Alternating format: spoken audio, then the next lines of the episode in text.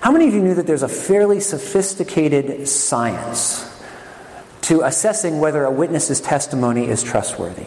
Um, it's a very sophisticated psychological science.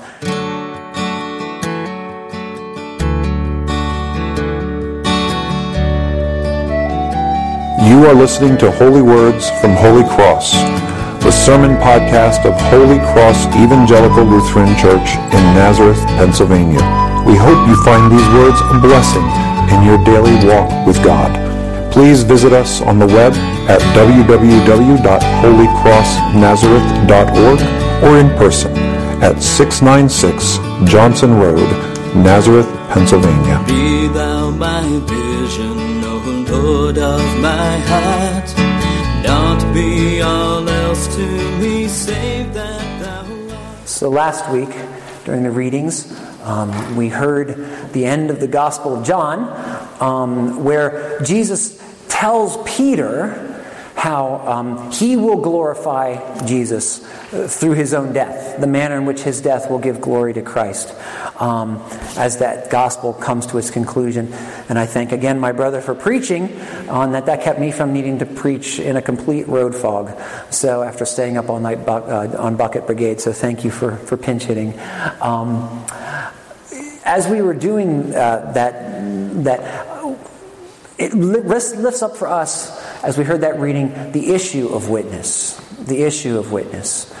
Christian uh, life, Christian faith is rooted in the testimony of witnesses. We talked about this uh, in, a couple weeks ago in our sermon series. Um, all the sermons are on the church website, so you can always hear what's going on. I'm going to add the graphics too, because some people said they're helpful.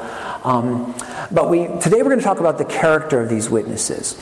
How many of you knew that there's a fairly sophisticated science to assessing whether a witness's testimony is trustworthy? It's been developed over, actually, over hundreds of years. Um, it's a very sophisticated psychological science. These legal standards used to judge testimonies, um, or the science of assessing witnesses. So there are six uh, basic tests that are used to assess the trustworthiness of a witness. The first is intention. Intention. Do they intend to tell the truth? We're going to go through these in future weeks. Ability, the ability to tell the truth. The character, are they the kind of person who would tell the truth? Consistency. How consistent are their tests? This is one of the most interesting ones for me to learn about um, when I was learning the science of this. The bias test does their bias prevent them from telling the truth? And the cover up test do they try to cover up things um, in their rendition of the stories? Now, today we're going to focus only on one of these. We're going to focus on the issue of character. We're going to focus on the issue of character, the character of those early witnesses upon whom our faith is founded. Now, the word witness um, is just the Greek word, in, in Greek, is just the word martyr. So you would call a witness to the witness stand in court. They, they, would just they would say, "Let the martyr come forward." Now, the reason why we have the sensibility we have attached to the word martyr is because of what happened to those early Christian witnesses in their faithfulness and their desire to give the full story about Jesus. We associate martyrdom with die, an innocent person dying for the sake of a good cause, and that's because of what happened to those early Christians. Okay. Now, according to legal standards, we're going to look at the character test a little bit here. So, here's one of the realities about them. They were called disciples because they followed Jesus. Jesus called them to exacting, exacting standards. When I was in seminary, um, we took our mandatory Gospels class. We covered all four Gospels, and as the semester ended up, our professor said, asked us a question. He said, "Which is your favorite Gospel?" And why. And we had to write an essay about that. So when we did that, we went downstairs to the coffee shop and um, we were all talking about it. Who did you choose? Who did you choose? Only two of us picked John. I'm, I'm a John geek. Um, uh, most people picked Luke. A couple people picked Mark. Um, but when we asked my old, te- my Old Testament professor was sitting there at a table in the coffee shop, and we said, you know, hey, you know, what, what, what's your favorite? And he says, thinks for a minute, and he says, well, I can tell you what my least favorite is. Okay? Matthew. It's way too demanding. And here we have this quote from the middle of the Sermon in the Mount in the Gospel of Matthew. This is Jesus preaching. He says, You therefore must be perfect as your heavenly Father is perfect. That's a fairly exacting standard that their master, the one they called master, called them to. Um, so you must be perfect as your heavenly Father is perfect. They call these the hard sayings of Jesus for a reason, okay? So this is what defined them as disciples was that they were following a guy who called them to this kind of standard of character. And as we also heard in last week's reading from the book of Acts, early on Christianity was called the way, and it was called that by outsiders. Now, what does that tell you? Well, it tells us that it was perceived by outsiders as much as a way of life, a manner of living, as it was a particular set of beliefs or doctrinal commitments, or the two went hand in hand. People could tell Christians by the way they acted differently from the people around them. So here you have strong social reinforcement of this be perfect as your heavenly Father is perfect. These people were, were reinforcing each other in their integrity of their walk. So this was a subculture that valued character, that valued character in its, in its adherence. In fact, it's not till the book of, in the book of Acts, it's not till Acts 11:26 that Christians are called Christians. That's at Antioch. They're called followers of the Christ. Okay. So here we're going to look a little before and after the resurrection here. Before the resurrection, it's not a pretty picture when you look at the disciples. I always love Peter because he's always screwing up. It's my favorite part of the. He's my favorite disciple for that reason. Um, but we're going to narrowly focus in on the day of Jesus' crucifixion. Here's what we see amongst these committed early Christians. All of them run away and hide. All of them except one. We see one. We see one of the twelve at the foot of the cross. Very briefly, can you remember who that is? John. Yep. Mm-hmm. Yeah, John. And the women. It's a good day. It's Mother's Day, a great day to emphasize that the women didn't run and hide. okay? The women are seen at the foot of the cross while Jesus suffers, but not, not the disciples. Not the disciples. They're all in hiding. Now, after the resurrection, what do we see? Well, according to the oral tradition of the church, 10 of the original 12 apostles become martyrs, die as martyrs, rather than recant their conviction, change their testimony that Jesus is risen from the dead, and because of that is proven to be God's own Son. 10 out of 12. Who are the two that didn't die that way? Judas, right? Judas and John. Yeah, yeah. Judas hangs himself. John lives to be an old man. He's, he's the youngest apostle um, at the time of Jesus' earthly ministry. You can always tell him in an icon because he's always done up like a young man. He's the only one done without a beard. Um, he's probably, scholars think he might have been around 16. He lives to be an old man, but he does endure a great deal of suffering um, as, in order to, to hold fast to his conviction that Jesus is risen from the dead. So something happens bef- between the before and the after to change their character. Okay? And we're going to look at some of these people. I'm only going to look at five of these early martyrs because these are the ones who have the best historical evidence surrounding the way they died apart from the oral tradition of the stories the church has told over the years. So, um, since we talked about St. Peter last week, you heard that reading last week, we're going to start with St. Peter.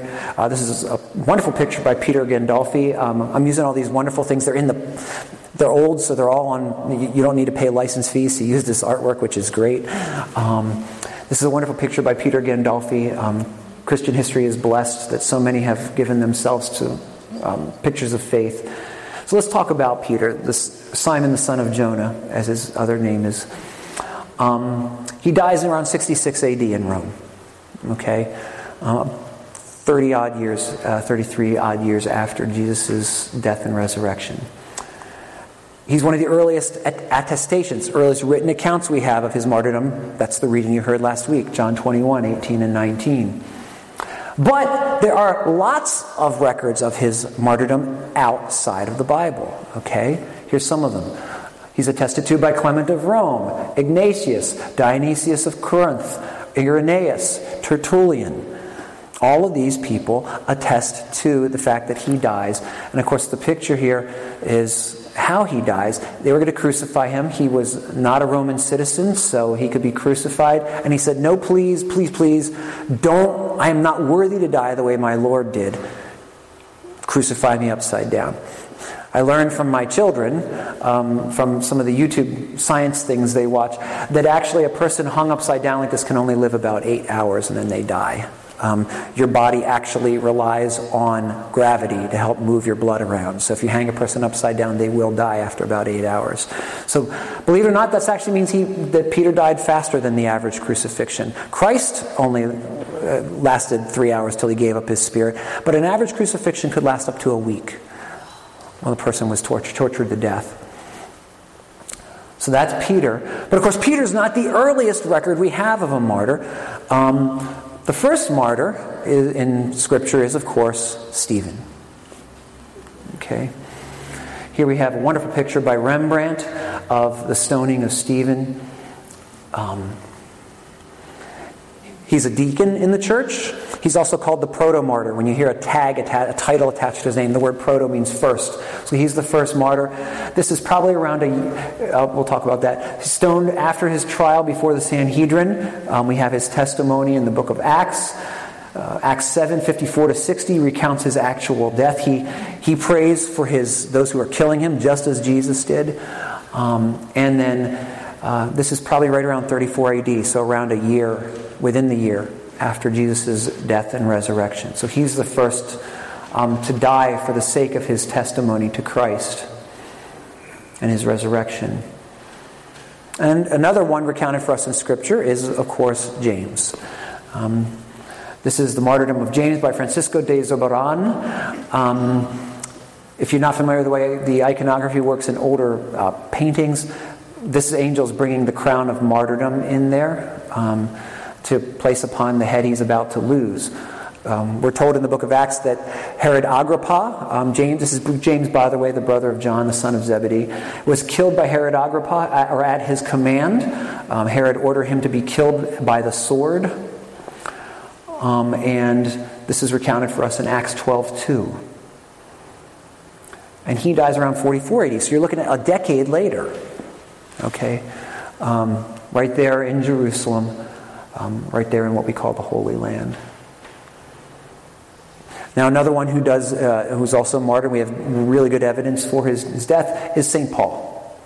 This is a painting by Mattia Preti. The actual painting uh, extends out a good way over here. There's a lot more going on in the painting, but in order to have up my data, I wanted to have this here. Um, Paul was killed by beheading rather than crucifixion, although Paul was a Jew. Um, he, is, he was a Roman citizen because his father was a professor at the University of Troas. And the way it worked in the Roman Empire was that if your dad gets citizenship, the whole family gets citizenship. So what that meant was that St. Paul was, it was entitled to a clean death, a quick death rather than a tortured death. So he was executed by beheading. Um, of course, Paul's also called Saul of Tarsus. Um, he dies also in 66 AD in Rome same year as St. Peter. Um, there are hints in the book of Acts and 2 Timothy that St. Paul knew his death was coming. He was, after all, especially as he wrote those last letters, he was waiting for he, he was waiting for his trial, and he likely knew it was going to be a kangaroo court, and he was going to be executed. Um, so there are hints of these things. The book of the way the book of Acts ends, and in 2 Timothy. Interestingly enough, this is also widely attested outside of the Bible by people like Ignatius, Polycarp, Dionysius of Corinth, Irenaeus, and Tertullian. A lot of the same names you saw for St. Peter, and that makes sense, right? Happens in the same town in the same year, you're going to have the same witnesses. Um, and then finally, this one's a little further out.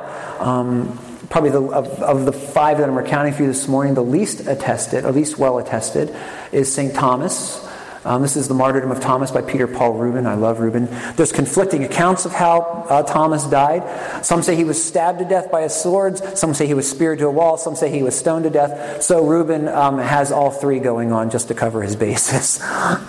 um, but uh, Thomas, of course, is named, also named Didymus. That's his sort of appellation. It means he was one half of a twin. Uh, he had a twin brother someplace. He's also known as the apostle to India. Now, he dies around 72 AD. So he gets as far west in his desire to spread the gospel uh, as India. Uh, Thomas's symbol, he's often shown with the tools of a tradesman, a, mason, because he was an architect. Um, and he, he used that to make a living. Most of our evidence is from oral history, but there is some written attestation uh, from the region of, of his uh, death. What's interesting, um, I believe he was killed by Hindu priests. What's in, probably the best evidence we have that he was actually killed where we think he was killed is that the church in Western India, the Mar Thoma Church, to this day uses Syriac in its worship life. Syriac is obviously the language of Syria at the time of Jesus. Um, and so this was the language Thomas knew, and he carried it with him as he evangelized um, all the way to Western India. And they count Thomas as their founder. That's actually what the name Mar Thoma means, it means Church of Thomas um, in Hindi. So. Dr. Sean McDowell, who's an apologist, says this. He says, There's a massive difference between willingly dying for the sake of the religious ideas accepted from the testimony of others, like Muslim radicals do, and willingly dying for the proclamation of a faith based on one's own eyewitness account. There's a big difference when you think about it there. Given the historical facts, if Jesus had not risen from the grave, then we are left with the extraordinarily implausible scenario that the apostles knew that Jesus remained dead, but they willingly died for a lie. That's a pretty irrational thing to believe. Dr. Michael Licona says this, he's a historian. He says, After Jesus' death, the disciples endured persecution and a number of them experienced martyrdom. He's, he's erring on the side of caution there. The strength of their conviction indicates that they were not just claiming Jesus had appeared to them after rising from the dead, they really believed it. They publicly, they willingly endangered themselves by publicly proclaiming the risen Christ. And it even includes people like John. John does die of old age, but that's only after he survives an attempt on his life by boiling him to death. So, uh, it's a, they, they all went through quite a bit. We're back to the character test. When we think about it this way, of all of the original apostles, minus Judas, endures at least endures suffering for the sake of their integrity as witnesses to the resurrection. And I think this paints them out to be people of high moral character. These are people who stepped up rather than stepping back. Um, these are people who recognize the voice of their shepherd. They knew him, they saw him, they experienced him as risen from the dead. And they followed that voice even when it meant defying others and suffering, even suffering death and torture. These are our forebears in the faith. In the medieval church, they had a saying. They said, We are dwarves standing upon the shoulders of giants. And that's true. That's who we are. Few of us will be called to pay this kind of price for our integrity as Christians. But they willingly paid that price. And there's probably a good reason why. The atheist philosopher Frederick Nietzsche said, He who has a why to live for can bear almost any how and they had a why. They knew that their Lord was risen. They knew that their robes were washed clean by the blood of the Lamb. They knew what it was worth to give their lives for the sake of their witness to their Lord. Jim Elliot, a modern martyr who died spreading the same faith in the 20th century, spreading it to violent tribes um, in, a more, in a sort of backwater area, said this before he died. He said, He is no fool who gives what he cannot keep to gain what he cannot lose. They knew they had received that which they could not lose. They knew that whoever was in Jesus' hand could never be snatched away. And so they willingly gave what they could not keep. for the sake of their witness to Him and to glorify His name. This same Jesus has given Himself for us to forgive our sins, to wash our robes clean, to call us to eternal life. Will you join me for a word of prayer?